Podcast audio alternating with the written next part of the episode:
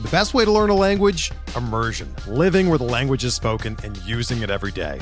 But if that's not in the cards this year, you can still learn a language the second best way, and that's with Babbel. Be a better you in 2024 with Babbel, the science-backed language learning app that actually works. Don't pay hundreds of dollars for private tutors or waste hours on apps that don't really help you speak the language. Babbel's quick 10-minute lessons are handcrafted by over 200 language experts and help you start speaking a new language in as little as 3 weeks. Babbel's designed by real people for real conversations, and their tips and tools are approachable, accessible, rooted in real-life situations and delivered with conversation-based teaching so you're ready to practice what you've learned in the real world. Here's a special limited time deal for our listeners. Right now, get up to 60% off your Babbel subscription at babbel.com slash bluewire. That's 60% off at babbel.com slash bluewire, spelled B-A-B-B-E-L dot com slash bluewire. Rules and restrictions apply. Before we get started with tonight's episode of Benched with Bubba, I want to talk to you about rotoballer.com, proud sponsor of the show. Do my written content over at rotoballer.com, and this podcast is a part of the Rotoballer Radio Network. So I want to let you know that uh, football season quickly approaching with you guys. Win big in 2021 with rotoballer.com's NFL Premium Pass. Are you ready to dominate your season long in DFS leagues? Rotoballer's NFL Premium Pass and Draft Kit include rankings, projections, and cheat sheets for all formats. Get exclusive draft articles, DFS tools, lineup optimizers, and premium Slack chats. Join in on the winning and take 50% off any premium pass. Use promo code BUBBA, B-U-B-B-A, for another 10% discount. Just visit rotoballer.com backslash radio, sign up today, and start rotoballing like a boss.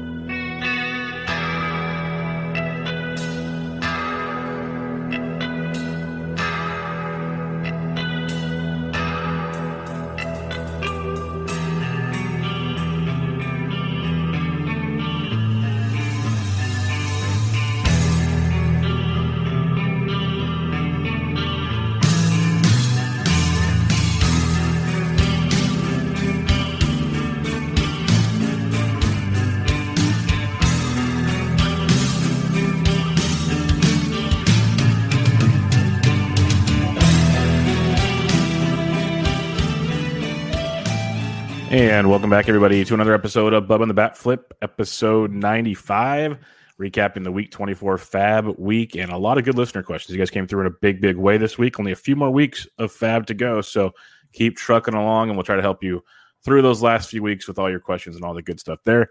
You can find myself on Twitter at BDentric and my co-host, as always, on Twitter at BatFlipCrazy. Toby, how we doing, man? Bubba, we're doing great. I've got the Blue Jays cap on uh, today. I mean, it had been at least two or three months since Vlad Jr. hit a home run. And when he goes yard, you know, I put on the Blue Jays hat. But this is in honor of Vlad Jr. hitting his 40th home run. Always been a huge fan, always been a huge supporter of his. And I just, I want to represent as best that I can. It's also a cool hat. I really like yeah. it. And kudos to the Blue Jays for having really nice hats in general. I mean, even the all blue, like, especially when Robbie Ray's wearing it, like, yeah. just, it just hits different. So yeah, the one you're the one you're wearing is I'm much like I love that that, that one the most. I just wish it was their not not their alternate hat. Let's put it that way. Like it, yeah. it needs to be their full time hat. It's such a it's a good lid, good lid for sure. So for sure. And one of the things that's tough about these white hats, you know, is that like keeping them clean, man. I'm like I'm leaving the house. I'm like, ah, do I want to wear this one? It could be a little dirty. I got some kids. Like we went yeah. to the river the other day. It's like, man, this yeah. would be a dope day for a Blue Jays hat, like just popping and then I'm like, ah, I'm going to the river. I don't, I don't know if we're going to do that. So I settled instead for like my twins hat. You know, yeah, it's, yeah, it's not a bad one to settle for. It's okay. It's a great hat. It's just yeah. dirty. Yeah, it happens.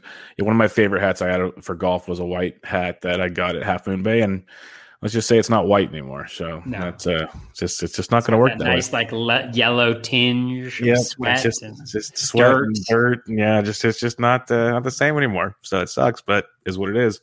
Is life and uh, baseball is life right now. It feels like, and it's a life that we're ready to take a break from. Like you're saying before, like we love baseball, but this this has been a, a, a wearing season to say the least. We've talked about it quite a bit, but it's fun.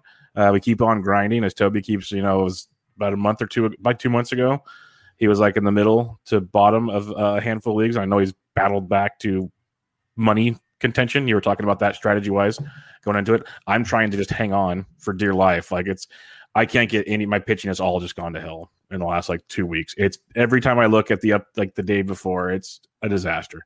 My my hitting's been fine. That continues to truck along. Pitching's been just horrific the last few weeks. Don't know what to do there. So that's just pray. I just pray basically is what I do now. It's it's yeah. fun. I need wins and strikeouts, but the guys doing it ain't cutting it. So it's yeah, pretty, it's, pretty strikeouts are tough right now. Like I've got a lot of league, well, not a lot of leagues, but like I have one league in particular, a high stakes league where I'm in second right now. And if I finish in second, which it's a super tight battle, um, if I finish in second, then I'm pretty much set for this year. Like I, I'm feeling really good about where I'm at. If I don't, it's going to be a little bit of a slog, but I'm I've got I've got K's and wins down. And so now I'm like, it's all ratios, but I'm finding that my team, even having like like this week I have Blake Treinen, Garrett Whitlock, and like three or four closers in, like I'm still keeping up with a lot of the team other teams in the league because I have like a Robbie Ray, I had like a Carlos Rodon, you know, and those guys who get those bulk strikeouts make such a big difference right now because pitching is so thin. Yeah. And it just gives you a sense. I mean, I know I talk about pocket aces all the time and all that, but just having one guy on your team that can get you like eight to 10 strikeouts a week gives you such an advantage over other teams in the league. Like, especially if they can do it without having the double start or like, like Robbie Ray, I think had 22 strikeouts or something like that last week in his double start. Like That's that tremendous. just, I mean, you literally only need like two more starting pitchers to hit your like 40 Ks, which is going to finish you middle in the pack. So, yeah, we'll see what ends up happening. But um, yeah, it's it's been a major grind, but I'm feeling pretty good. I actually have one team in the main event that, as of the end of yesterday, was 39th overall. Nice. And I'm just proud because I just been I've been trying to grind. It has not gone my way this season, especially at the start. It's been much better recently, but you know, it's you got to just keep at it. And there's a couple people like where in different leagues that I'm in, they're doing the same thing. Like shout out um, uh, to our buddy Dave McDonald. Um, you know, I, I know we give him a hard time sometimes, but you know, in our super, he was like 11th or 12th, and now he's in fourth, and he's pretty close. And so just goes to show you like the standings that matter are the ones at the end of the season. The reason why we play season long is so that we have the full 162 games to play out, and a lot can change here in this last three weeks. So, Fab is critical. Fab is very critical, and that's how we still review it, even at this point, because a lot of the names we mentioned it's strictly streaming wise or just to fill a hole. Like they're not the flashiest of names. That's why we kind of joke about it, but there's reasons behind it. That's why we discuss it because if they're still available in say your 12 team leagues, they might be worth the shot somewhere here or there, or maybe someone's still sitting there in 15s, or gives you an idea going into the following week, something to look at while we get going at it. So let's get cracking. Money is is is short, but some guys still have some. A top added player, Leody Taveras, added in 260 leagues for as high as 107. This was a guy, Toby, that many were drafting to start the season and best balls and DCs, even looking into some uh, season long, just like redraft leagues and he let everybody down and he got sent down and time was fun he got recalled first couple games not too pretty but since april 30th about the last five or six games he has hit safely in each and every one of those games for three or no, all but one of those games he has five extra base hits three stolen bases he's doing everything you'd want to get from Leody, Leody Taveras and in reality could he stay hot for another two to three weeks very possibly. So this is a kind of a game changing type play. There's a reason he's adding so many. Uh, were you in on the Leody Taveras?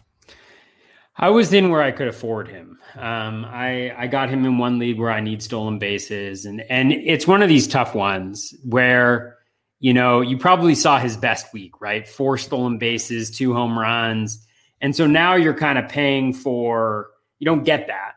And you know, so far this week, like he didn't play on Monday, he's 0 for three today.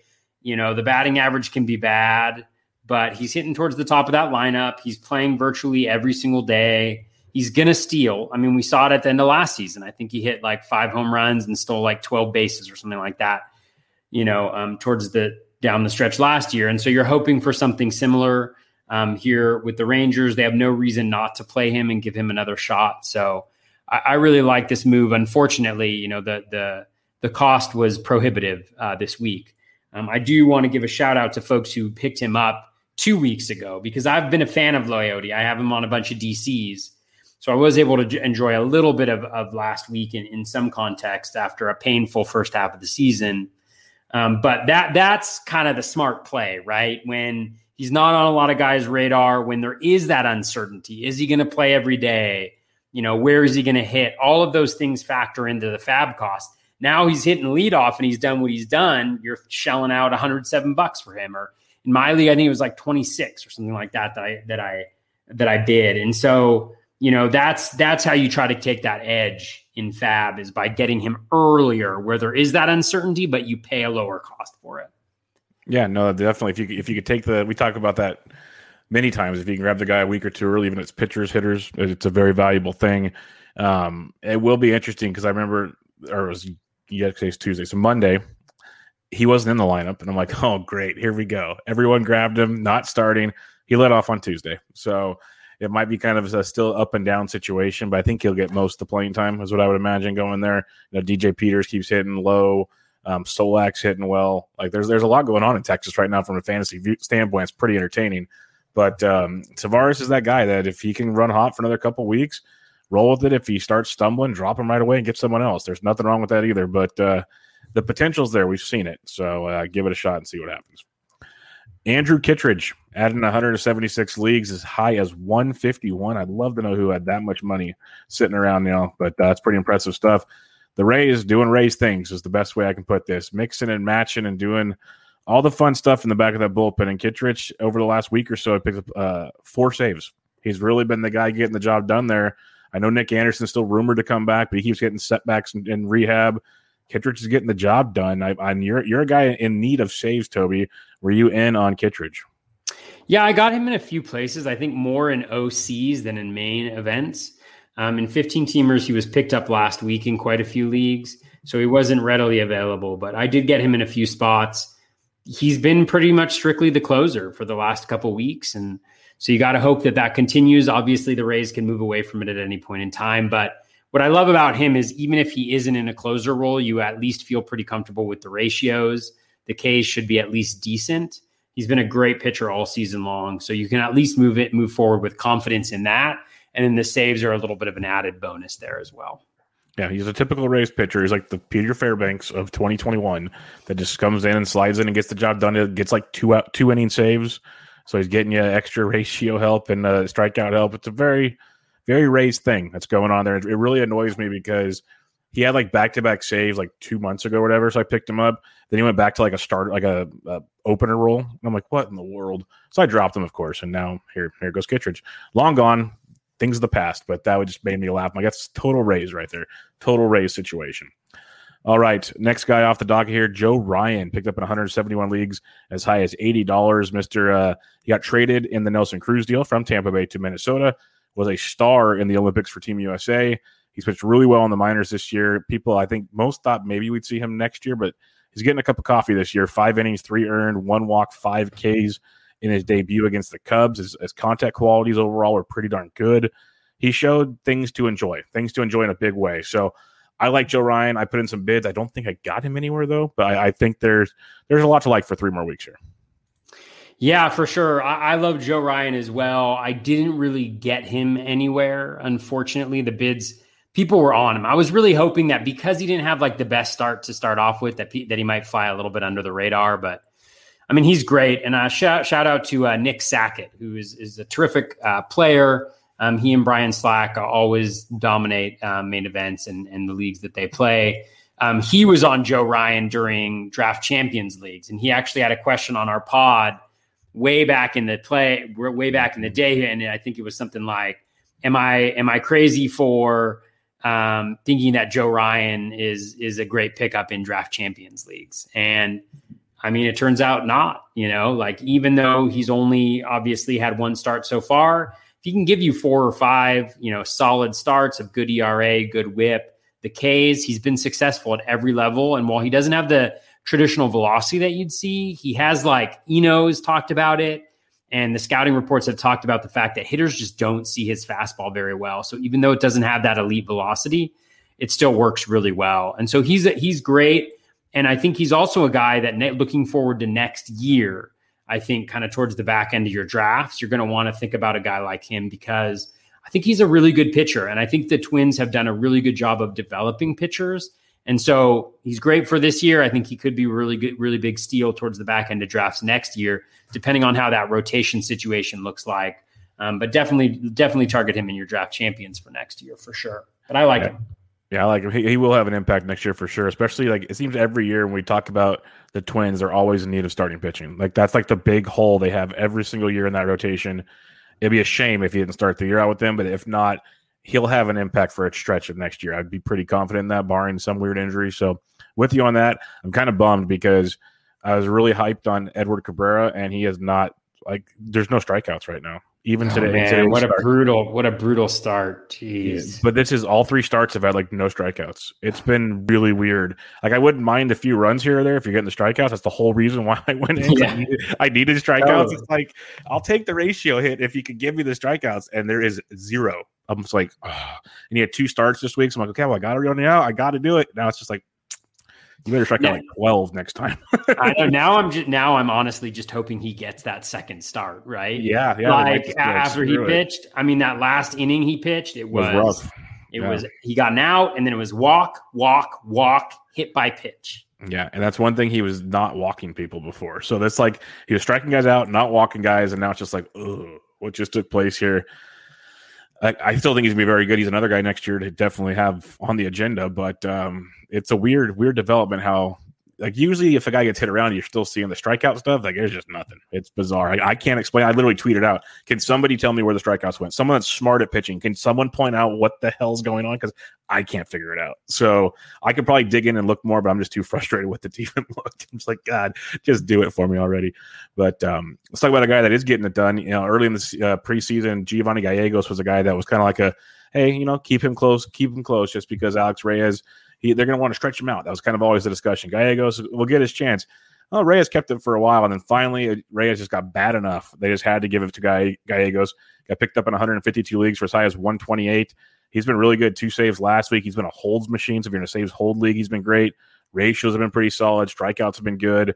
Um, overall, just a really solid guy. He had a rough outing his last time out on the fifth, but prior to that was lights out uh, for about almost over a month. So uh, Gallegos is a very popular ad this week. Did you pick up Giovanni Gallegos?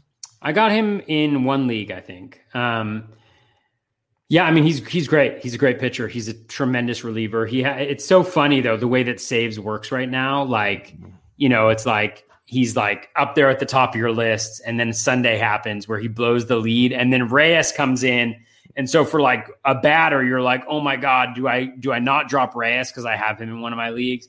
And I was just laughing because uh, some. Um, I'm partnering with somebody in a league, and it was like, okay, like Gallegos has it. We're going to drop Reyes. And then it was like, oh, wait, Reyes is coming in. And it's like, okay, hold that bid. Like, we're not going to do that. And it's like Grand Slam Vogelbach. It's like, ah, okay, I think we can drop him. Um, but yeah, Gallegos is really good. If he was still available in your league, shallower leagues, probably like OCs, Yeah. Um, online championship, 12 teamers, 10 teamers. Um, definitely grab him. I mean, he's a tremendous reliever. He's a guy that if he's the closer heading into next year, I think he'll go very high in drafts just because he is he's really, really good. And the Cardinals are a good team to pitch on just because they play in the NL Central, because they play in a really nice uh, pitcher friendly ballpark. So he's fantastic. Um, and it's funny, right? Because we talked in the midseason about Alex Reyes. I think I can't remember if it was on this podcast or another one talking about guys that were going to kind of fall off in the second half. But what Reyes was doing was unsustainable. Like you'll take you'll take it every day of the week, 28 saves or whatever he was able to provide. But it was just a matter of time. He hadn't given up any home runs, I think, in the first half. Now I think he's given up two or three already. His whip was out of control, but his ERA was super low. You're starting to see that, you know, happen. So so Reyes is kind of done with. It reminds Reyes reminds me a little bit of Adam Ottavino, honestly, Mhm. like where we talked about him on the last podcast. Like he hadn't given up a home run yet this year. Well, he's good at suppressing home runs, but guess what? Guess what he did? You know, Yeah, the moment we get him in our lineups, Yeah. uh, Franmil Reyes, you just like knew it was going to happen. Like Yeah. Franmil comes up in that spot, and I'm just like, and you can't locate the fastball. Like he's just going to be sitting on it, and boom. Um. Oh well, it happened. So yeah. But anyways, that's a long-winded way of saying Gallegos love him, add him where you can. He's terrific. Yeah, it feels like he should have been the closer all along. Like Reyes has really good stuff, but like the way he was using it and the, the success rate he was having, like you said, was unsustainable. So it's nice to have the, the backup plan for the Cardinals to have Gallegos there. But I think it goes back to like a bigger picture that we'll obviously talk about in the offseason. But there's at least guy like Reyes is still on the roster. There's multiple closers that are DFA'd or in the minor leagues right now. Karinchak, um, Cesar Valdez. These guys put up big save numbers. Like they helped teams out for a while and they're not even on big league rosters right now. There's way more than that. Like Brad Hand's gone. Like there's just a, a list of dudes, and it, I think it goes back to you know we try to evaluate the talent level, the skill sets, all this stuff. Let's evaluate who has the job for now and go from there. Because that write it while you can. Like obviously, there's guys that you feel like are just going to blow up right out the gate. But hey, you never know. These guys might get you 15 saves, like Daniel Bard of the Rockies, and it blew up and he's gone. Like so many guys that were still valuable because saves were so hard to come by and then you just kind of start churning and burning eventually. So it, will be an interesting way to break it all down going into the the off season because it's not as kind of cut, obviously cut and dry. We talked about it many times, but just the the guys aren't just losing their jobs; they're like losing their jobs. Like yeah. it's, it's, pretty crazy watching it this year. It's a different level of uh, closing situations. I mean, just um, look at uh, look at Alex Colome. Yeah, I mean, Alex Colome is going to be a could be a league winner, right? Yeah, I mean, exactly. This is what this is why we at the beginning of the season we preached like staying away from you know closers because they, it can be so finicky, right? And look at Colome, right? He's like he's been lights out. I mean, he's he was like a sixth or seventh inning guy start the year. He wasn't, totally, even, like a, he wasn't even a setup man. I mean, he was like fifth on the on the yeah. in, in, the in the list of guys to take over once you know Taylor Rogers went down and once yeah. um, Hansel Hansel Robles got traded. It was like oh, is it going to be Duffy? Is it going to be Thielbar? Is it going to be Colome? Is it going to be like uh, who else is good? Al- Alcala. Like, is it going to be any of these? No, it's going to be Alex Colome. He's going to absolutely dominate. You yeah. know, like, welcome Filthy. to saves, dude. Filthy. Shoot. Yeah, Speaking of which, fun. Paul Sewald just blew a save. Man, he's been kind of rocky ever since he finally got that role. He's like he's been good, but he hasn't been like the lights out dude he was before. And it goes back to my theory is some you just got to be different in between the years to be a closer. It's a different animal. like it's weird. Man, it's brutal. Maybe he'll get the win. I'll take it. I need those, so go for it. Go get some strikeouts and wins. Win. Wins are great. Oh, yeah, go, go get God. it. Uh, next up on the uh, the player movement chart here, fifth most added player, Lane Thomas added in 141 leagues, as high as fifty six dollars. He's leading off for the the Nats every day, especially with uh, Robles going to AAA. He's he ride he's riding an eight game hitting streak heading into Tuesday with three home runs over that stretch. He's uh, striking out 19% of the time or a little less than that. So he's been quite productive for the Nationals. Like there's still some things that uh, give me some some pause, but uh, for this time of year, for what's going on, I have zero problem with a guy like Lane Thomas. It, for me, it was 15 team league onlys. I wasn't really desperate in 12s, but I saw him added a bunch of 12s, and I could see it if he really needed it. Yeah, I mean, this the profile has really come along nicely. I mean, I think we talked about him maybe two weeks ago, something like that, and uh, BABIP was high, and you know he wasn't doing that well. But you know the batting average is down. You know he's hitting 242 so far this year. You mentioned like more recently the skills have been better, but when you just look across the profile, uh, the O swing is 24 and a half percent, which is really strong. Uh, the uh, in zone and overall contact rate is better than league average. You know, the hard hit rate is is fine, especially for a guy who's just kind of leading off and hitting some home runs, stealing some bases, you know, getting you some runs.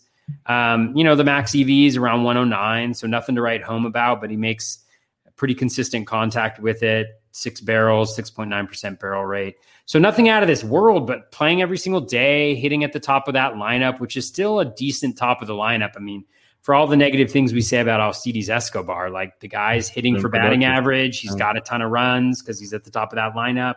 You know, just ride it while it's hot. And it's a similar thing with Thomas. So I added him in a couple places. I think all 12 teamers, maybe one 15 teamer. Um, but yeah, yeah, I think he's a he's a very solid ad. He's the type of guy like kind of down the stretch here, end of the season can really be can really be helpful for you. Yeah, and he started hitting with power over the last week too, a couple home runs. So it can be quite interesting. Interesting to say the least. If Soto's still there, he's helpful to at least get him pitches thrown his direction. So and you mentioned Escobar, like and Josh Bell's actually kind of starting to hit. So the Nats aren't a pushover like you'd expect them to be. They're still not great, but they're not a pushover, which will help Thomas out quite a bit. Uh, yeah, next, I mean, yeah. Josh Bell, just because like I mean, he hasn't had a great year at all. Like it, he just seems like he hasn't done that much. But, but particularly productive. given the year, yeah. I mean, he's not mm-hmm. playing every day, but you just look at it. I mean, he's, he's got 24 home runs. Yeah, he's playing every day pretty much now. He's got 24 home runs, 76 RBIs, 62 runs. He's hitting 252 when the league batting average is whatever, 240 mm-hmm. something. Like he's really contributing across the board. And I think really having a very underrated season. He's not, he hasn't been prolific, but he's been steady, he's been solid, and also a guy that makes a lot of intuitive sense to have in or out of your lineup in any given week because previously he was essentially sitting against uh, against lefties for Ryan Zimmerman. So if he had a short week or a weekend, you could kind of sit him. And, and so that, that's the type of guy who can be really valuable. So just a shout out to him um, because I don't know, I'm on a microphone. It, it's always weird with him though because he's a switch hitter. So I, I, always got frustrated when Zimmerman would start over him. I'm like, play Josh Bell. He can hit lefties. Like, stop oh. this garbage. Some managers is like overdo it sometimes. It just it kills me. But I guess if you have Zimmerman, that's what he's there for. You got to play him type thing. It's it's annoying, but now he's playing every day. He's outfield eligible.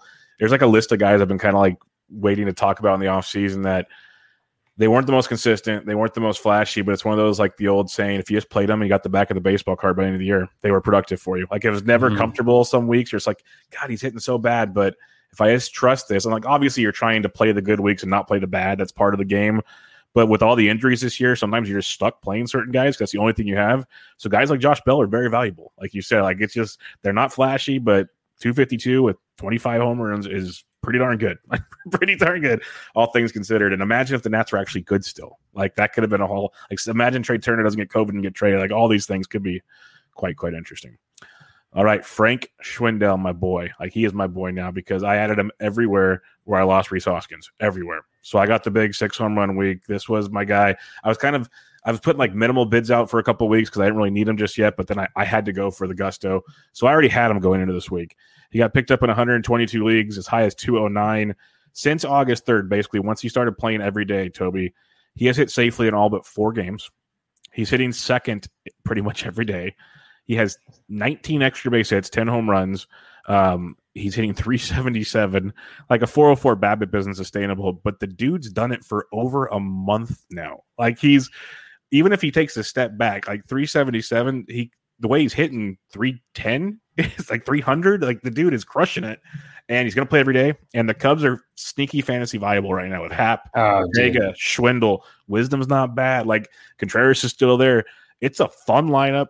Wrigley field gets live at times. Like these are guys you should be having. I have ortega and schwindel in so many places. I lost out on Happ pretty much everywhere i think. But can we talk I, about how I ian happ can we talk another week about how he sucks? No, we're not going to go there. I mean, honestly, he went deep again today on Tuesday. He went deep again today. He went deep yesterday. Yeah, you need a cup I mean, I already went off on him last week, and you want to know something? I ha- I harbor no grudges against like Ian Happ, the actual human, the actual player. Like, it's great that he's playing really well, but just from a fantasy perspective, like, what an absolute like dagger to the heart it is to have Ian Happ on your team for so long and to drop him. And literally the week afterwards, he just goes absolutely crazy. Ian um, Happ wasn't on the major league roster at one point this season. God. like it's crazy, but that's what uh, bad teams give he, players a chance to play, and then you never know what happens. dude, Eric Lauer is actually doing the same thing. He's like oh, crushing I, my I, soul. I dropped dude. him and he dominated this week. And, oh, so uh, dude, I I dropped uh, him weeks ago because the skills yeah. weren't great, and he had a really tough lineup coming up and he was injured and and now he's just been feasting. Uh, real recently. quick, real quick, like, I'll let you get back to, to this one, but you talk about tough matchups coming up. Nick Pollack tweeted it out today. So so Chris Paddack's coming back. He has the his next five starts. He's got the Dodgers three times and the dot and the or the Giants three times and the Dodgers twice. Like I'm sorry, people, for your own good. Like I wouldn't have added Chris Paddack to begin with. You guys know my feelings there. Don't add Chris Paddack. Dude, um, same with Shane McClanahan. Shane McClanahan. Yeah, rough go. The East is going to be tough. You're going to play got, the East. He's got at Boston, yep. at Toronto, Toronto, at Houston. Yeah, that's a rough go. And it's like, dude, like this goes Man. back to like our preseason stuff. This is the time of year where you want central pitching for the most part. Like you want central pitching. Here it is, folks. A lot of pirates, a lot of yeah. pirates, a lot of Cubs for all we central. All, all we Where's do. your Wade Miley's at? Where go get your Wade Miley's? Dude, Wade Miley today. Mychal Givens, though. Whoop, Yep, there you go. There you go. Back to Frank Schwindel. What do you got? Schwindel. Oh, I mean, I think it's a great profile. I mean, he's he's the type of guy. He's the types of guy that down the stretch just dominate. Like he's 29, so he's like older dude, but he makes a decent amount of contact. He's super aggressive. So in OBP leagues, he's not that great unless his BABIP stays at 365. But like he's over aggressive. But but what that really means is if you have a good contact profile and you're aggressive, it just means that your K rate is super low because you're mm-hmm. swinging at everything. So like even if you like miss twice in an at bat, like you still probably have another strike to swing at because you're not taking anything. He's got a 365 BABIP, which obviously is not going to continue, but like he's doing everything fine. And his max exit velo is 112.5, so really solid there. He's got 11 barrels, 9.6% barrel rate, better than league average. He's gotten lucky. You know, the average is elevated, whatever. He's gotten lucky on, you know, he's got 11 barrels and 11 home runs. So, you know, probably if he played this out for a full season, he'd probably have about 52 to 55% of his barrels would be home runs, but he's not going to get to play out the full season. So he's going to be great. My guess is, you know, like these last three weeks, he'll probably hit like a home run or two and it'll kind of balance itself out. But you keep Still him in there. He's playing every day. He's helping you in batting average. He's hitting the middle of that lineup. Just keep him in there and, and keep chugging along. You know who I'm going to compare him to right now, and I'll dig in on him more in the offseason just to see how he finishes the year out. But you mentioned 29 years old, and we've talked about like things have changed in baseball. And he's been a journeyman, has waiting to get a shot. He's getting a shot now. We'll see where he goes to start next year. But that age, finally breaking through, he could be your next Mike Yastrzemski. Like nothing flashy, was still putting up great numbers because it's possible. We've seen it now. So let's see. That still is a kind of a, a long shot idea, but if he can get regular playing time, there's no reason the dude can't hit like 260, 270 for like good power. Like he really, like I don't see why he couldn't. So it'd be interesting to see how that plays out, where he lands next year, because I don't even know. He might. I'd imagine at his age, there isn't a whole lot left in that contract, but we'll see. Maybe he's got some options. Who knows? All right, Rowan Wick. Speaking of the Chicago Cubs, adding 118 leagues as high as $33. This is funny because like when they made their trades for Kimbrel and everything, we're like, okay, it's to be Rowan Wick. Well, he was rehabbing. They still didn't really want to give him the job. He was kind of sketchy for his first few appearances. Well, now he's getting a little more comfortable. He's picked up three saves in his last four outings. Um, been pretty good overall. Looks to be the dude. He was added everywhere. Thoughts on Rowan Wick? Yeah, I mean, he's pitched pretty well. Um, you know, I don't really see any holes in the profile necessarily. Like he's never been, well, I guess, nah, I, mean, I guess he's been fine K wise. Um, he's pitched really well. Like you mentioned, he struggled initially, but I think in his last however many appearances, he's really, he's done really well. I mean, let's take a look at like, He's done really good of late. yeah, so let's just take a look at his last five appearances, even though that's nothing for a reliever. Um, just to get a sense of like how well he's pitching. He's only given up earned runs in three of his like total appearances. Yeah, he's only got like 11. He's so Z contact is way below league average. K rate is way high. The O swing is down, so the walks are up at 15.4%. So, um, but his swinging strike rate's at like 14%. So he's he looks he looks really solid. The walks are an issue, so you know you can always blow up. But sometimes a guy like with a high walk rate, if he's striking guys out, maybe he's just being a little too fine, and he re- realizes that he can be a little you know fine on his pitches and walk some guys as long as he doesn't make mistakes. But um, yeah, like all all looks good for Rowan Wick. All right. Uh, since we have a lot of good listener questions, I'm going to kind of cut us off there. So Okay. let's go. Let's go over who we added and dropped this week because it might cover some other guys on that list, and then we'll go to the listener questions. We got a lot of good stuff to go over there. So who'd you add and drop this past week? All right. Let's see. All right. Added Jack Mayfield. I had him in a lot of places just because needed a third baseman and and he's uh so essentially what did they do? They uh they cut Jose Iglesias and essentially said Jack Mayfield's going to be our starting shortstop uh, for the rest of the season. So he's going to play every single day. This is a deep 15 teamer. Um, so I added him. I dropped Willi Castro, who was not playing last week. Um, added Harold Ramirez, who's been playing about three out of every four games for Cleveland since he's come back from injury. Dropped Corey Dickerson just because he had a bunch of lefties this week, so really wasn't going to be playable. Uh, this one might be a little bit surprising. Added Chris Ellis of the Orioles. Dropped Sergio Romo. Ellis has actually looked pretty good for the Orioles. He's a former Rays pitcher. His last outing dropped, you know, some of his skill metrics down a little bit, so it doesn't look as good as it had. But um, if Fangraphs will load here in one second. So 13.4% swinging strike rate. He's got about a 14% K minus walk rate, which is around league average. He's definitely been lucky 186 BABIP, 91.5% strand rate, 14 strikeouts in 16.2 innings. Um, the reason why I picked him up, he's got Kansas City this week, I think tomorrow. So I'm just like crossing my fingers and hoping that works out all right. Uh, I think he's got a tough matchup next week, but after that, I want to say he's got two really nice matchups. Let me just check out here, just for anybody who's going to be looking.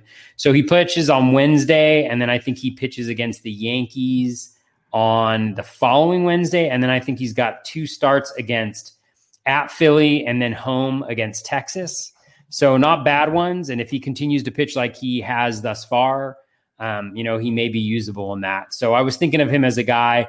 If he pitches well this week, then I keep keep him around for next week, and maybe he gets that two step um, in a couple weeks.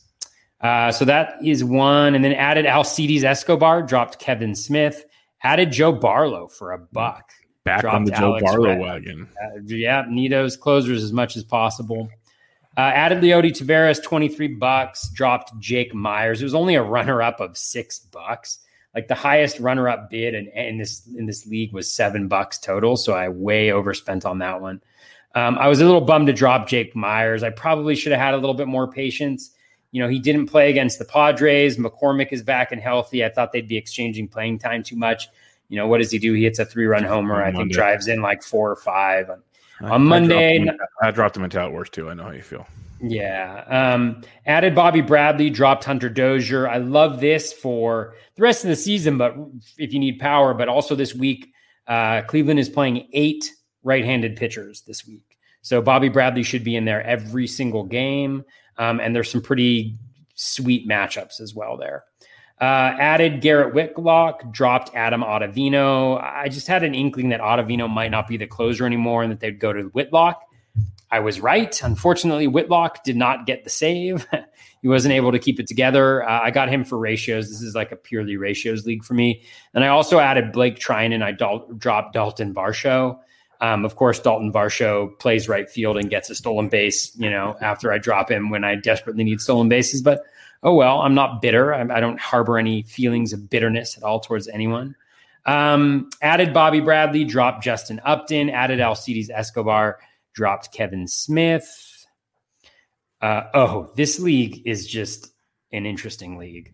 This is a main event league, ladies and gentlemen.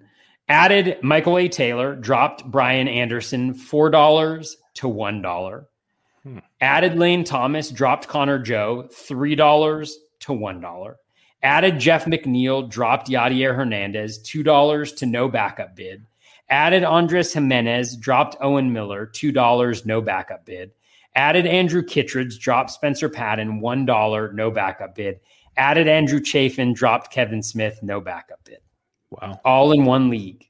Wow. So all I got to say is put those bids in. You never yeah. know what is going to come through. Um, so that was like a real gold mine. We'll see if it bears fruit, but um, that was a really good week for me on that one.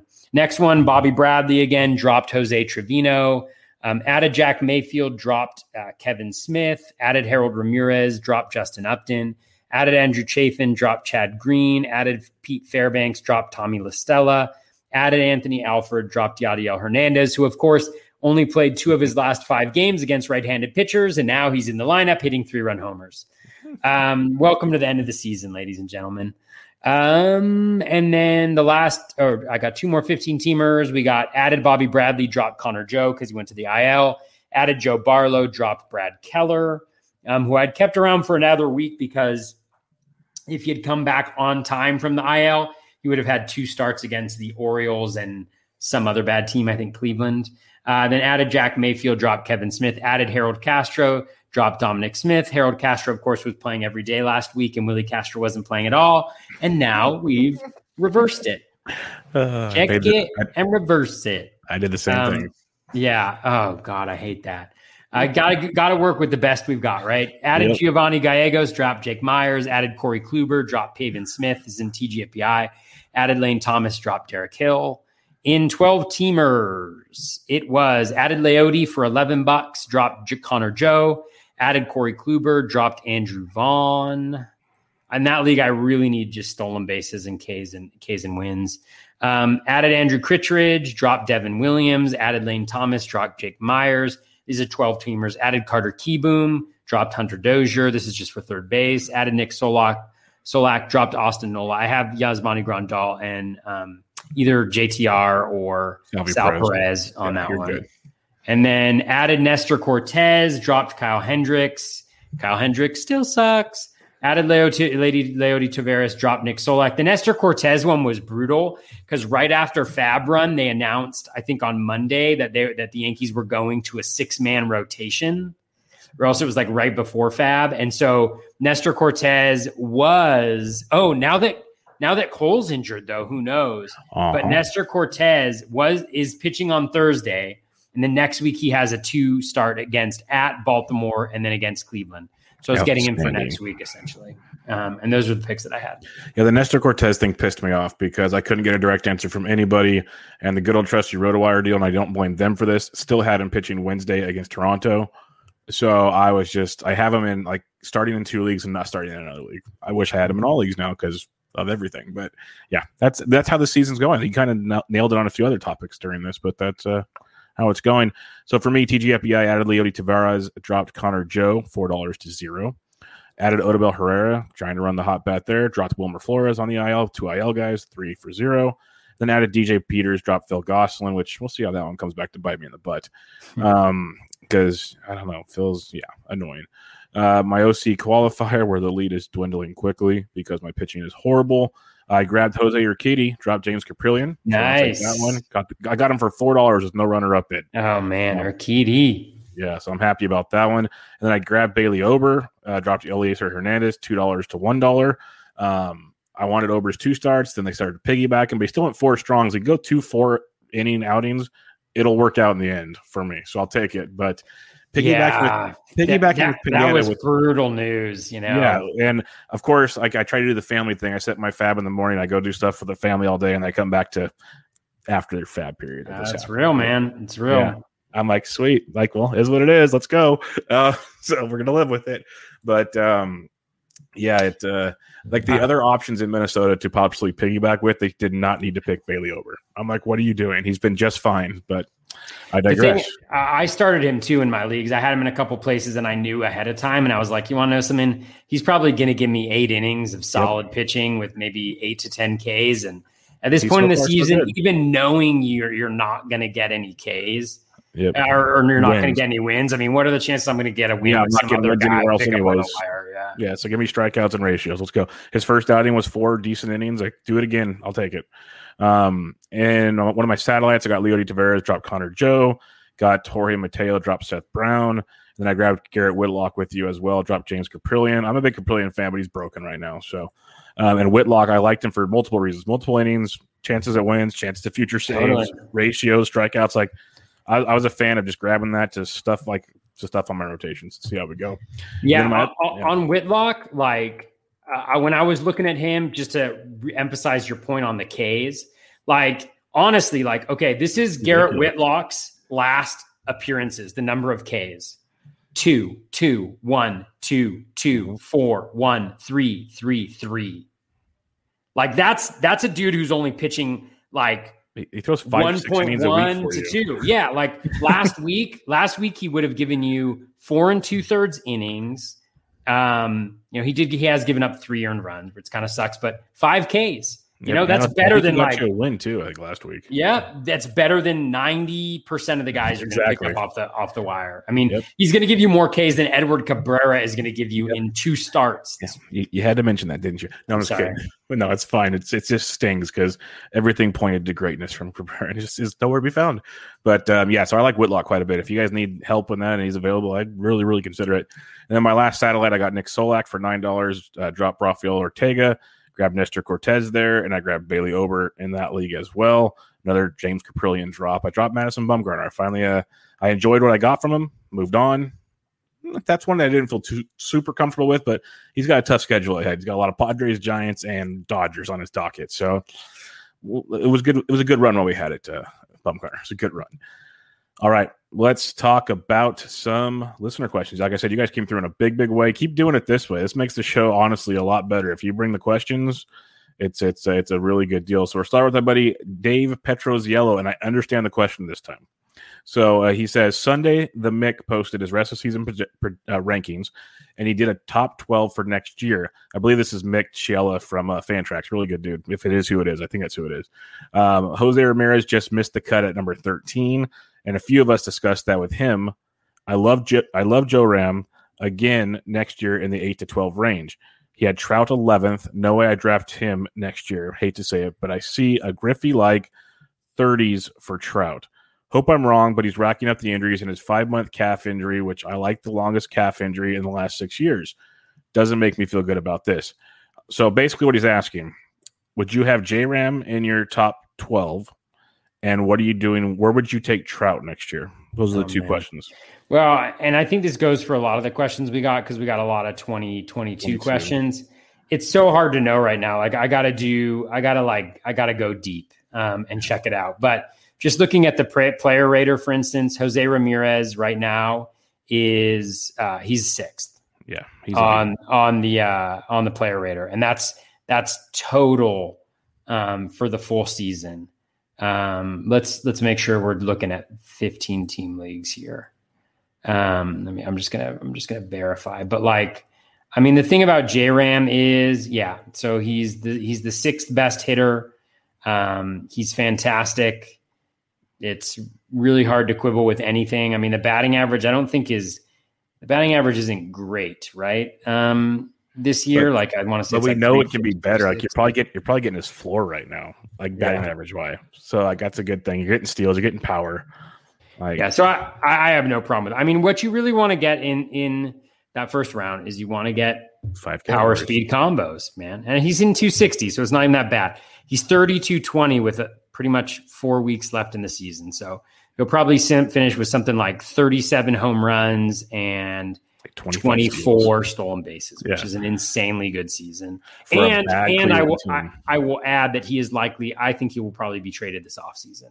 Um, by Cleveland, just sweeter, because yeah. he's got what like one year left on his deal or something like that. Cleveland's going to want to get something, and um, so he could be on a really good contending team next year and he's fantastic. So yeah, I have no problem with that.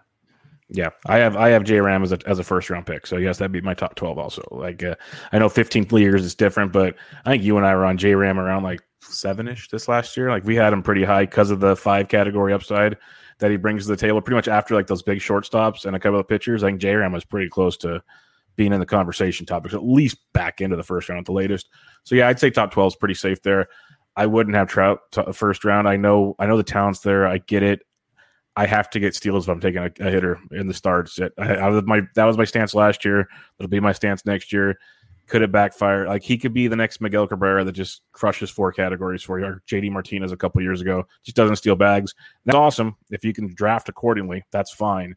I just I like to build my teams the way I do, and um, so Trout probably will not be on my teams, barring something crazy happening. What about you? Yeah, I mean, I don't really have a ton of interest in Trout. I mean, it could be interesting if he drops like a significant amount. You know, go to the second round. We'll talk. Like, we'll we can make a discussion point of that. Like, if I get J Ram in the first and I'm kind of punting pitchers, and I can get like Trout in like the middle of the second, we have a conversation. For sure. And one thing to remember too is like, I mean, he's been out for a very long time um, this year, but he's never really been out for that long in previous seasons. So let's say you you you you buy him, you get him in the second round, right? And he makes he makes he plays in 75% of the Angels games next year. I mean, that combined with whatever you add on the waiver wire to support it is still going to be probably, you know, a really good player. So uh, I, I, don't mind it. I mean, the problem, yeah, is the speed, like you mentioned. Like you got to figure out how to make make that up. And like the calf injury stinks. There's no joking about that. But I guess the bright side of it is, is they didn't rush him back and had him re-agitate it, and so it's a soft tissue thing. So he has all off season to kind of get it right and be ready for it. So on paper, he should show up like ready to rock and roll, which is another I guess plus in the scenario. So a lot of things can be happening. Like Toby said, there's some other 2022 questions we're to leave for a later pods. Like I'm to save them and we will talk about them in the future, but there's some of them we're just not going to get to. on a, on this show because a we'll give you a half-assed, probably bad answer, and b it's going to be the wrong answer probably just because we don't know. So we're going to save some of those for you as well. All right, Yancey Eaton. Some of you might have heard of him. Good guy. Um, are there some big names you're considering dropping this week? Kershaw, Bogaerts, Geo come to mind. I want to be proactive, but also want to win. Well, thanks for listening to the show because I dropped Kershaw like three weeks ago. So appreciate that, Yancey.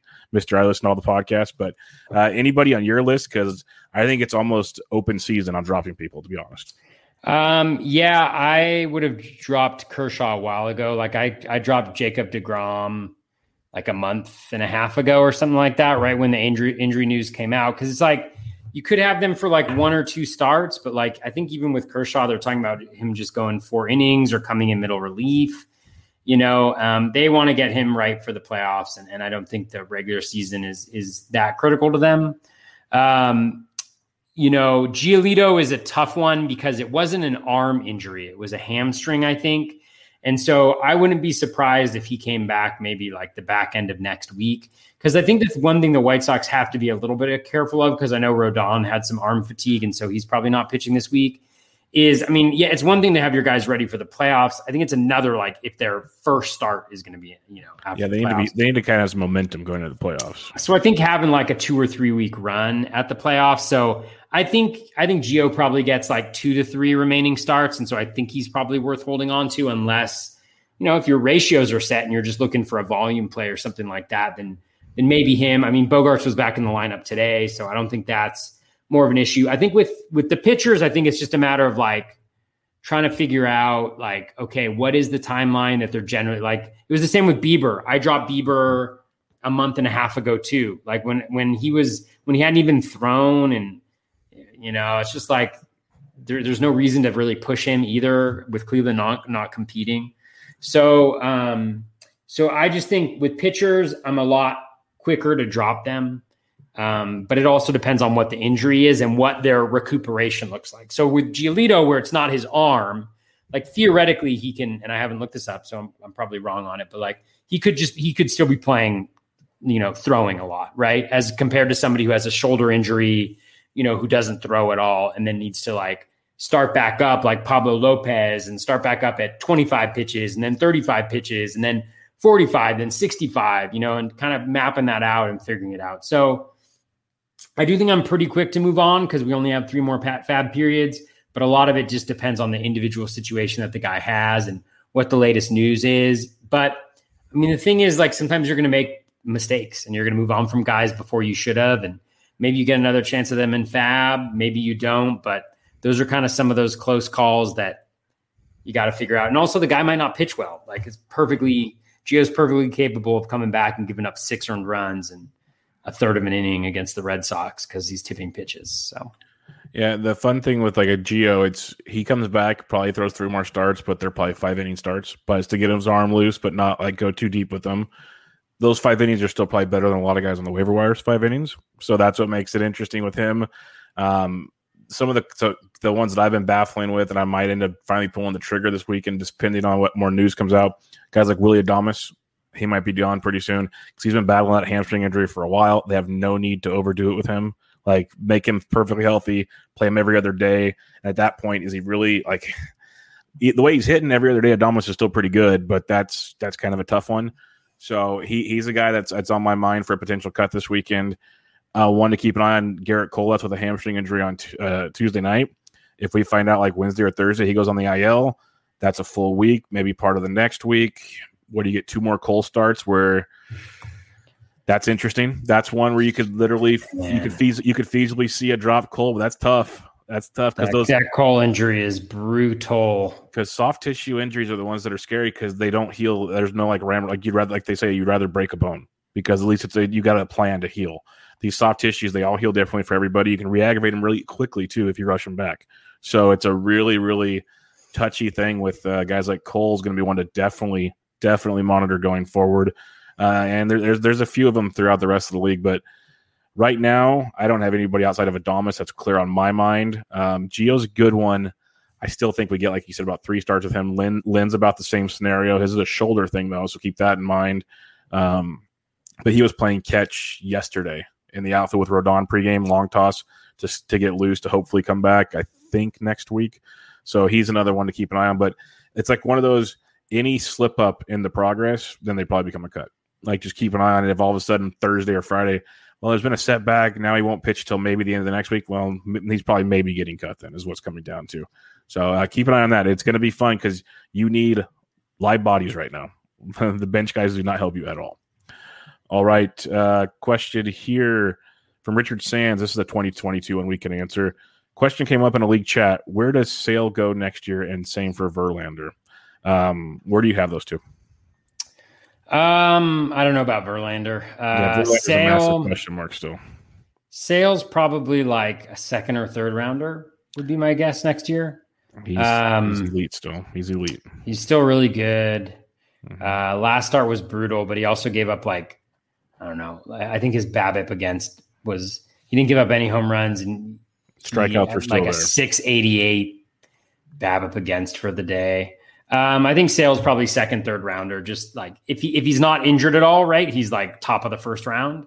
But um, you know, given he's in the AL East, given the injury history, I think second or third round is probably where he goes.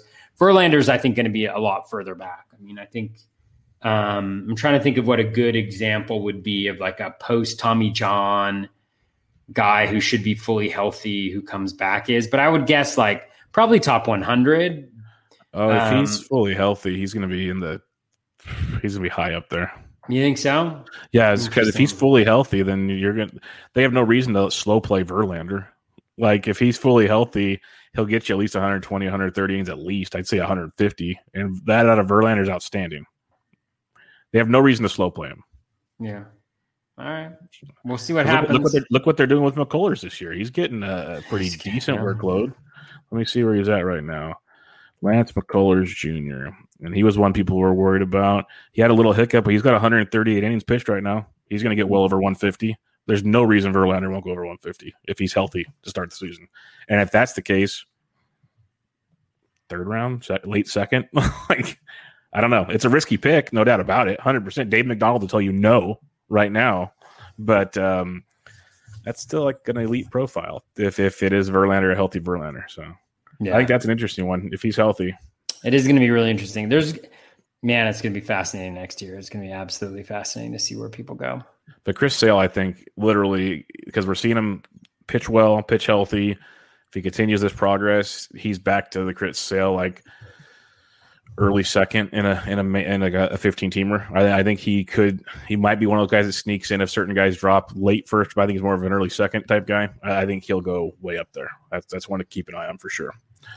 All right. Um, we're not going to do the mock draft. We'll save that one for later, Liam. Sorry. Uh, the Guilds asks, how do you catch Phil Dussault? Uh, I replied with a gift that said it's impossible. Yeah, it is impossible. Um, well, I think I know that Phil's like very close to le- losing his lead. I think um, there's a couple guys. I think Emmett Ruland has a really good team that's in second overall that may be catching up with him. So it's going to be, you know, none of this is ever easy, and teams go up, teams go down, and and when all is said and done, we'll see where it is. But shout out to um, Andrew, um, the guilds on um, on Twitter. He's ha- yeah, he's having a fantastic season. He's beating me in a in an OC. I know he's in first place there, and yeah, he's um, he's gonna have one of those that I guess not gonna get the Phil Dussault rep, but he's gonna cash so many places and just have a yeah. monster season. like it's and it's be... not it's it's not like a one season wonder either. He's no he's no no no routinely very very good in all of his leagues. So definite shout out to him. Our buddy Ben Ted at Breaking Ben underscore T says, going into this past Sunday, I was out of fab in two of his three leagues. How do you guys manage keep track of your money? Do you track it in a spreadsheet or just have an idea of something? I know I probably have a caveman method, but how do you go about it? Um, so I mean, your fab is right there in the top right corner. And I think one of the challenges of fab is what I do at the end of every week is I count the highest bids. So if I hit every single one of my bids, what will I what will I have left? And I think that's absolutely critical because I mean I don't want to be mean, Ben, but you can't have zero fab yeah, for an extended about that a lot. Time. Really, you can, about that a lot, especially at the end of the season when pitching is going to be moving. You've got to be able to at least make moves to fill roster spots, and so you always need to be cognizant of having money left over and never having your fab bids, the top level of them accumulate to higher than yeah than your total um, and so it's rough but that's the way you got to go. And sometimes you know that that top bid is not competitive but you got to do that because the worst thing to possibly happen is even if you get every player that you want with three weeks left is you're left with zero fab because then you can't make any moves. And it really really handcuffs you because there are going to be there's going to be guys there's going to be guys who win leagues you know not like teams but like players that are out there in the waiver wire pool who have a hot three weeks and they're going to win leagues and you're not going to have access to them you're going to have pitchers that get tremendous two start weeks in you know weeks where there's just nothing where it's barren landscape and you're not going to be able to get get them so you know really count up those top bid numbers and make sure that they don't that they leave you some money because I'd much rather not get the guys that I want and be left with some money. You know, maybe with two weeks left, you know, it's different story. You try to map it out. You try to take advantage of maybe people not being as aggressive in that second last week. But, you know, for having like a month without being able to make FAAB moves, uh, it's just really rough. It's really hard yeah. to do. That happened to me in TGFBI last year. I had like the last two weeks with no money. That was a short season, so that was fun. But um, but that was I, I blame COVID for a lot of that. Um, but this year, like we talked about it, is the reason why I know you didn't do a ton of it, and I don't do a lot of the let's go crazy bidding stuff. Like all those closers that went for a ton of money, I didn't go on any of those. At least like I went maybe a third of the price that they were going for, and so I ended up with that, and it's helped me at least get like the small bids we keep talking about every week on guys. I got like getting Jose Urquidy was huge for me. We'll see how he performs, but I think getting a guy like that for the next three weeks could be tremendous in, in those kind of looks. But like when I was putting my bids in this week, for instance, like I don't have a spreadsheet, but like you said, the money, the numbers in the corner. So I'm sitting there putting my bids in, going, "This is what I need for my team. I need these positions filled this week, but I also need like two to two to three dollars." on average for the next three weeks if I can. So I want like anywhere from like let's say let's just say five to ten bucks left over if I can. At worst, give me like three to four bucks left over. Like I want to be able to have a chance to put a dollar bid out there if I need to on something in case an injury pops up or whatever to keep a, a pulse in the lineup. Other than that, we're bidding. So it's, it's kind of what you're saying. Make sure your numbers match up so you're not draining your account. But my goal in my head was make sure you have at least enough for a couple dollars per week going forward. And as you said, maybe you know, two weeks from now, we say, screw it, I'm taking this guy and we're rolling and seeing what happens. But even that last week, if you can get like two or three one dollar guys that all of a sudden like it could be tremendous, like you said, it just puts you over the top. You get like three extra strikeouts, could all of a sudden catapult you somewhere, just random little things like that. So I've done it. I've been there with you, Ben. I understand. It sucks. It really sucks. And I, that was the league that I was second. T- no, this this was two years ago. Now I think about it. I was second TGFBI and all of a sudden I started falling to fifth, but then all of a sudden my team got hot again. Like I wasn't making any moves. I still finished in third. I was just outside of second, but it wasn't a comforting feeling knowing you're basically handcuffed on Sunday. So it's a learning learning experience is how I would describe that, and uh, it's why I temper my overall bids throughout the season. That's the biggest thing. I'd rather be able to make moves in August and September than in March or like in June, even though they say you might get the guy for longer. We've watched enough this season that hasn't been the case. So maybe it's a fluky season. I don't know, but that's that's my philosophy. All right, a couple more questions here. MS, we will do the top 10 starting pitchers on a later date for 2022. We will get to that. Uh, Todd Whitestone asks Toby Bubba, not a FAAB question, but interested in your thoughts on these. Three starting pitchers drafted in rounds one and two. They've been largely healthy, yet the results have been mediocre. What do you think about the rest of 21 and 22 for each? Now, let's go. Aaron Nola, Yu Darvish, Lucas Giolito. So let's just say, how do you how do you how do you feel about them going forward? Uh, Nola's skills are really good. I mean, I, I'm just flabbergasted by what's happening to him. Like, it's kind of like today was a great, was a great, like just um, uh, per- personification is the wrong word, but just great like analogy Example. for his full season or whatever. Like he gave up six hits, he gave up three earned runs in five, struck out six. Five of the six hits, I think, were in a row. You know, and that's just the type of stuff where it's like those are things that happen. I don't know whether he's doing something that he's never had trouble with, like when runners are on base, or like what the deal is. But I, I, he's just been been a lot of la- bad luck. He's going to be a discount next year, and I think I'm going to have a lot of Aaron Nola probably. Um, Lucas Giolito, uh, I'm fine on. I don't think he's a second rounder for next year, but I'd be fine, kind of like back end of third, early fourth. You know, his Ks have not been great since you want to know what we should actually do here i'm gonna i'm gonna do this i'm gonna look at just his rolling average graphs and i'm gonna see how many games he's pitched since the substances because we know he was a guy that was impacted yeah. by the substances. And that's not a critique of him as like as a pitcher or as a human being but just like he was definitely impacted by it. So one two three four five six seven eight.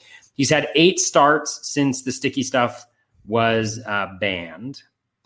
And let's take a look at some of the key metrics that we like to look at. So, eight game rolling average, O swing, Z contact, swinging strike, K, and walk percentage. So, over his last eight games, he has 79.4% Z contact. That's elite. His O swing is 31%. It's fine. It's right around league average. His K percent is close to 26%. His swinging strike rate is 15.6%, elite. His walk rate is 7.7%. So he's still got about an 18 plus percent K minus walk. The Ks are still really good. If you were to look at a shorter number of games too, he actually gets a lot better. His Z contact is 71.8 over his last four. You know, the walk rate is up to 9%, but his swinging strike rate's at 19.7%. You know, so I think the thing that we've seen with both Giolito and Cole and I haven't monitored their spin rate, but they've adjusted. Yep. You know, like they started out and they struggled without the substances, but they're good pitchers. They adjusted. I still think he's really good. So getting him kind of three, four, maybe even later, depending on on what the narrative is around him, I think is is key. Yu actually really concerns me. He has flown under the radar, but he's probably the guy that has been impacted the most by substances. If you looked at his spin rates, once they started cracking down on the on the on the banned substances, my God, have they dipped considerably? I mean, like just like and nobody i haven't really seen anybody mention it because he's such a likable dude. And i'm just going to make sure that i'm that i'm accurately portraying this before i do anything. So i'm going to look at his his um little rolling guys here. And so i'm going to look at not his pitch percentage i'm going to look at his active spin rates. I'm going to look at by month for 2021. And so let's look at this. So his um his cutter went from 28 23. Oh, well maybe it hasn't been as as far of a drop as I anticipated. I'm going to take it back. Unless he's added some recently, but I remember like the first two starts afterwards. He's been hurt too they were really bad. So maybe it's the hurt. Maybe it's the hurt. I'm sorry. I should do my research before I accuse people of using the the substances. But like the thing is, his skills have dipped um, a little bit. Um, let's take a look, and I should also just check out the the velo. We'll take a look at his velo right now. Um, so I'm going to look at his rolling average graphs. Um, I since believe the velo's dropped. I believe too. The velo's dropped as well. So maybe Pretty it's sure. just an injury. Apologies, you. Uh, one, two, three, four, five, six. So he's had six starts. We all know how those have gone um, since uh, since the bad substances went into place. And then let's and this is actually something that I recommend people do, like looking at next year. Just see how over those however many starts it was they looked at. Um, all right, so his Z contact is up at eighty four percent. Um, his strikeout rate is still 30.5%. His uh, O swing is, is way down. It's around 30%. His swinging strike is down at 12%. His walk rate is still really low. Let's take a look at that velo. Um, so his fastball velocity, yeah, is way down. Mm-hmm. Um, so he was at like 95.2, 95.1 pre injury. He's now at 94. So he's down a mile per hour. So really that that demonstrates why there's the loss in the spin rate. So I apologize for that. I shouldn't have been uh, throwing that around. Um, so essentially, like what that tells me is there are injury issues here. We know there are injury issues. you know, but still, like as a 35 year old pitcher with injury issues and an injury history, you know, it's, I'm a little leery. The one thing I'll say about Yu is those skills are still really good. Um, what I'll tell you has happened is we look at the luck metric, so home run per fly ball. We'll also look at BABIP, and then we'll also look at strand rate because those are kind of more luck metrics. So his BABIP is near a three-year high at 324 over those six starts. His home run per fly ball is at 29%, which is the which is tied about for the highest level he's had over three years. But again, the velo is down, the spin's down a little bit. Um, and then the swinging strike rate is obviously down. The strand rate is at 49.2%. So it's way down. So he's been super, super, super unlucky. The skills have also gone down a little bit, but theoretically, he should still be good down the stretch. But it's just so hard to tell like how much is the injury, how much is the decreased velo impacting his ability to make mistakes, right? his command inside the zone, all of those key pieces. The control is still there. He's not walking guys, but he's clearly just getting absolutely destroyed um, when the ball, when people are making contact. So, long way of saying, I don't know. Use more of a question mark for me rest of season and and going forward. But we saw with Max Scherzer this year, right? I, I was off of him this year because of the batted ball quality in the shortened season, and he's made a fool of me. So who knows? Yeah, it'll be interesting to see how Yu pitches against the Angels on Wednesday because it's not a great offense. So he's it's he's, his first two starts back from the IL were not great. So we'll have to see how um how this one pans out. But it could be a nice spot. I'm all in on Gio again next year. I've loved what he's done since he uh, got comfortable again from the sticky stuff. As like I said, I listened to him a lot on the Chris Rose rotation, and he kind of talked about how he started working through things. He didn't flat out say sticky mm. stuff, but yeah. he discussed uh, some things he was doing to go back to his old ways, basically. And you can kind of see the mm. development as things have gone on there. So that's been a great sign to see. Nola's interesting because, yeah, the metrics all show he should be a lot better, but uh, he hasn't been. It's been very, very, very weird. It's like, is he one of the ones that the unicorns that the metrics just don't matter? I don't think so, but um, it's very, very interesting. He could come at a, a huge discount, as you're saying. I will say this much about Yu, Darvish. I'll take Verlander over Yu in next year's draft right now. Ooh, wow, Bubba laying it laying it down. Assuming Verlander's healthy, like we said in the previous question, if he's healthy and ready to go week one, I'll take him over Yu, Darvish, right now. So I'm i am going to put plant that flag on Verlander. I don't know how much I'll get him because I still don't want to draft injury guys early, but it's one of those. If he pans out, he's still a freaking monster. So that could be very, very, very strong. Like he could have the Scherzer type season. That's the thing. Like I, really wouldn't be shocked. Then again, he's old, and Tommy John's not a good thing to come back from. David Mendelson says, if Wander Franco becomes a second or third round pick next year, will you be willing to draft him that high on any of your teams? I tweeted out the other day that Wander Franco is going to um, go very, very high in ADP next year. The discussion I had was kind of Bo Bichette levels, middle second round is where I see him going in drafts. And if you want a very talented player, like uh, people were down on Bichette, and he's been quite productive and pretty much worth his draft price, I think Wander's worth every penny. The power is going to continue to develop with Wander Franco. The speed's the question mark because we've seen it, but not in the bigs. I think that comes as well. But his on base skills is undeniable, and that's something you just can't teach a young kid.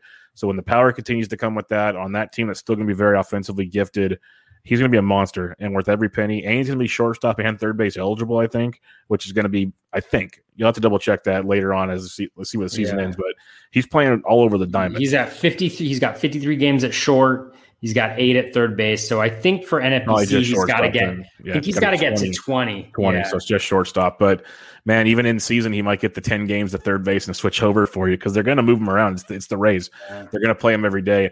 I think like I, I was I loved Bichette last year. I was still hesitant to take him mid second. He's worth it in my opinion. I think Frank will be worth it. I'm trying not to, to make that mistake. The one thing we had in the com in the tech in the tweet thread on my tweet, there's always going to be at least one guy in your draft that's a big Franco guy, and he's probably going to want him more than you. So if you want him, you're gonna have to go high to get him. That's the biggest thing I could say. So to me, it's mid second round is where I think he goes. Hmm. Yeah, I mean, the key is the speed.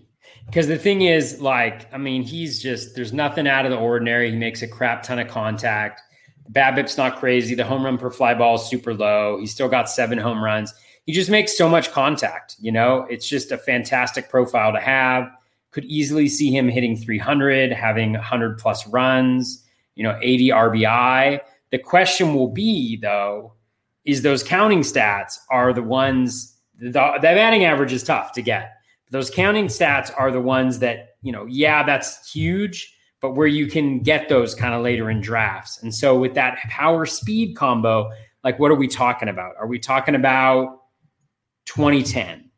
Are we talking about 2015, 2515? Because when you get at, at 25 15 in the first round with the 300 batting average, or second round, first or second round, then I think we're in the conversation. But if the projections have him like they do right now, I mean, right now they have him um, I had it up. So just to give you a sense, like uh, for 100 plate appearances, the Bat X has him at 288, three home runs, and two stolen bases.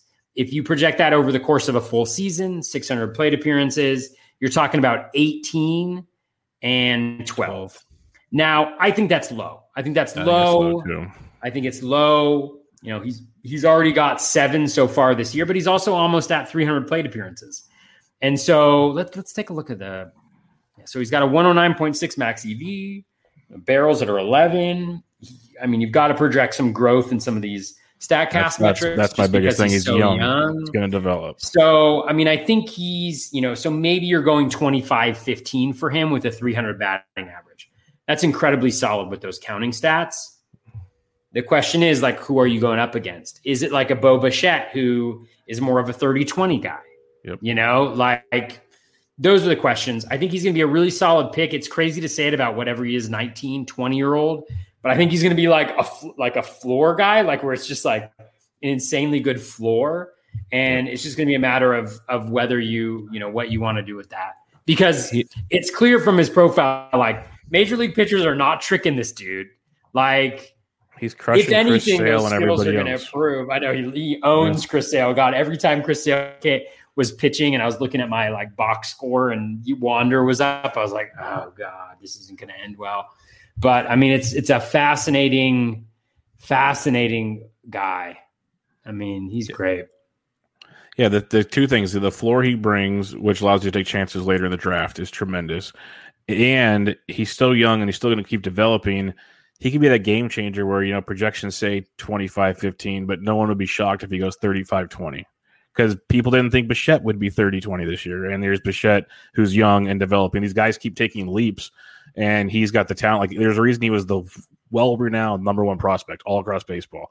He was the one guy everyone was like, okay, draft him in pre drafts, like, go for it. Now, next year, we might be talking about Bobby Witt in this conversation.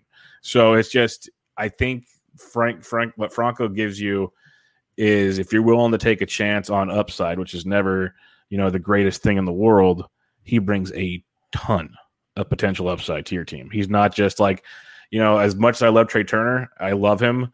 You know, you're getting in the first round, you're going to get like 25 to 30 and like probably 40 steals. Like that's what you're going to get with Trea Turner, which is outstanding. But you don't expect him to go too much crazier than that unless just randomness happens. Where Franco could be Trea Turner, but maybe with the homer and stolen bases switched. Like that's an option. And that's that's a game changer type situation. So I think it it depends on what kind of like in an overall contest. I think Franco is a phenomenal pick. I think he gives you that extra oomph in an overall. Where if you're just in a regular standalone league, hmm, maybe you go somewhere else. But I think Franco's gonna be a fun discussion. Biggest thing is someone's gonna want him in that draft. How bad do you want him? Is the question. All right, two more questions for us tonight. We've got um, wow, people really coming through with the questions. Shout out. Joe G asks, can no decisions by starting pitchers be a category in Roto? This year it'd be pretty crazy.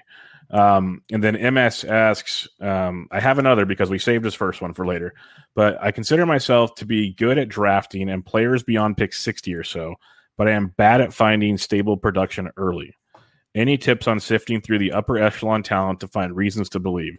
This year, Nola, Rendon, Conforto all bombed hard for me. Well, a lot of injuries took place this year too this is not the same situation. But that was that's one thing that made the top part of the draft a little trickier this year. But um, Any tips? Like it's a what, tough question. What were the names? Rendon, Conforto. No, Nola, Rendon, Conforto. Yeah, I mean the Nola one is just is just is just tough. Nola was the only guy I was on in those three periods. I wasn't on the Yeah. other two guys. I mean, the thing that I'd say about the other two guys is one of the reasons why I I always dra- draft guys that that contribute in five categories early on in drafts is not only because they're scarce um, in drafts, but also because like Ariel Cohen always says, like a lot of paths to value. Mhm. And so when you guy when you draft guys that steal bases a lot, Mhm. you know, then then you have so many ways of contributing. Like I'm trying to think like, you know, there are guys who I'm trying to think who's who's the guy who's like underperformed power, but he's really done well in stolen bases. There's one guy. Whit Merrifield. Well, Whit Merrifield's a good example. I mean, he still has 10 home runs, right? And we Yeah. didn't project him for that many more. But like Whit Merrifield's a guy, but like there's somebody who I'm not thinking about. Maybe it's Marte.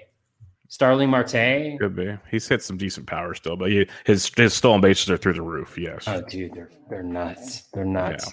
Um, yeah. So Starling Marte only has ten home runs, but he's got forty-two stolen bases. So he didn't never necessarily contribute in home runs, but he was able to contribute in stolen bases. Whereas a guy, and again, I'm not comparing apples to, to apples here because you know Conforto went at pick round pick seventy-five or whatever it was, but like Marte, you know, you like him because it's like even though he was injured you know, he still produced for you in a way, like even though the categories weren't as balanced as you expected them to be, he's still just a massive contributor contributor in that way. I wish we had the ADP because we could kind of go through and it would be Oh, really interesting. We will, we will after the season's over. Don't you worry about that. Yeah.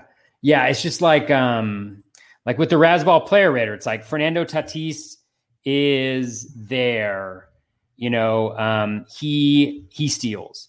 Ohtani is there, he steals. Vlad Jr. is there, he doesn't steal. Bichette is there, he steals. Turner is there, he steals. Marcus Semien is there, he steals. Ozzie Albies is there, 40 he's home runs. yeah. Uh, Ozzie Albies is there. He steals. By the way, I haven't even mentioned the fact that I was all over Marcus Semien and Salvador Perez, and they're both arguably better than Vlad and much better values. But anyways, I digress. Just to just to save a little face for myself, you know. But like Devers doesn't steal, Freeman doesn't steal, Mullins steals bases, Whit Merrifield steals bases, Jose Ramirez steals bases, Matt Olson doesn't steal bases, but somehow is hitting for a very high average.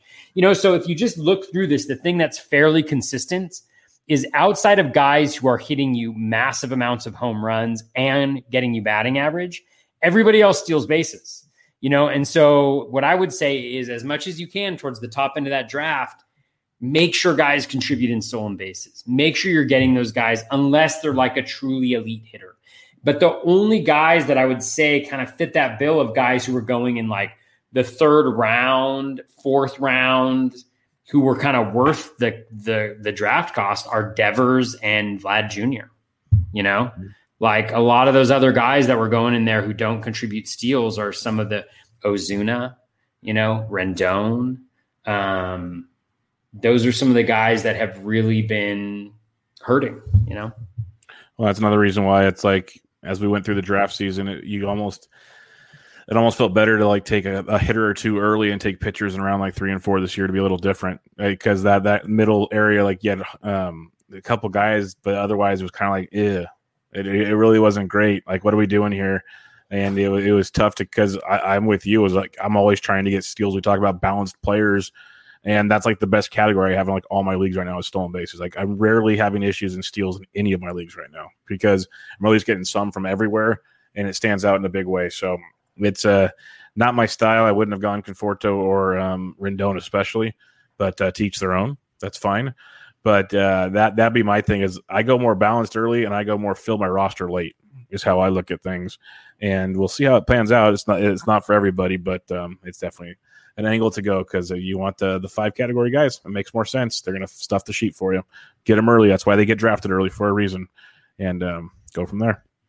All right, Toby, wrapping up another episode here. Final thoughts as we have three more weeks of the season to go. Um, continue to I say it like I say like the same thing every single time, but um, you know, just keep grinding, just keep grinding, play it till the last game of the season. You never know what happens. If you're not in the money right now, if you're trying to cash, try to cash. if you're in the cash right now, try to get move up those standings. Just continue to grind plate appearances, continue to get innings. If you need Ks and wins, you know, if you don't, you know, throwing those ratios guys, those Whitlocks, those Treinens, those guys who are just have been absolutely incredible. I mean, look at Blake Treinen's game log.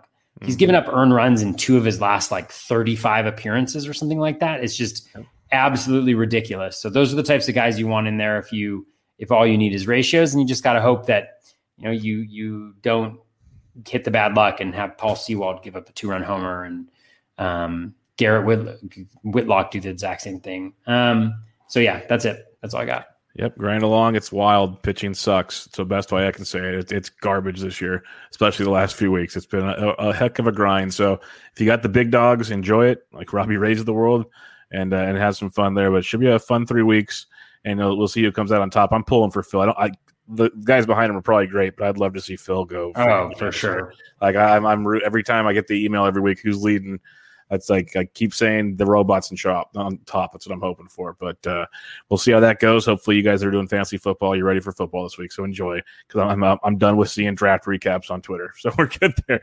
But um, check out Toby on Twitter at Batflip Crazy. I'm at BD Intric. We'll catch you guys next week with another episode of Bubba and the Batflip.